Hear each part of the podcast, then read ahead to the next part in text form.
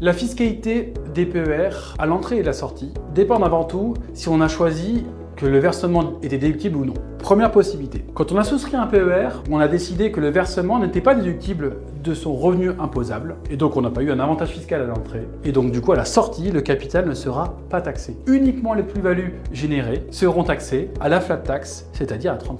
Maintenant, si vous avez choisi que le versement était déductible à l'entrée, donc bénéficier d'un avantage fiscal correspondant à votre tranche marginale d'imposition, à la sortie, à la retraite ou en cas de déblocage anticipé, le capital versé sera retaxé à votre tranche marginale d'imposition. Et les plus-values seront également taxées à la flat tax, c'est-à-dire à 30%. Si vous choisissez de sortir en rente viagère, ces rentes-là seront taxées après un abattement en fonction de votre âge à votre tranche marginale d'imposition.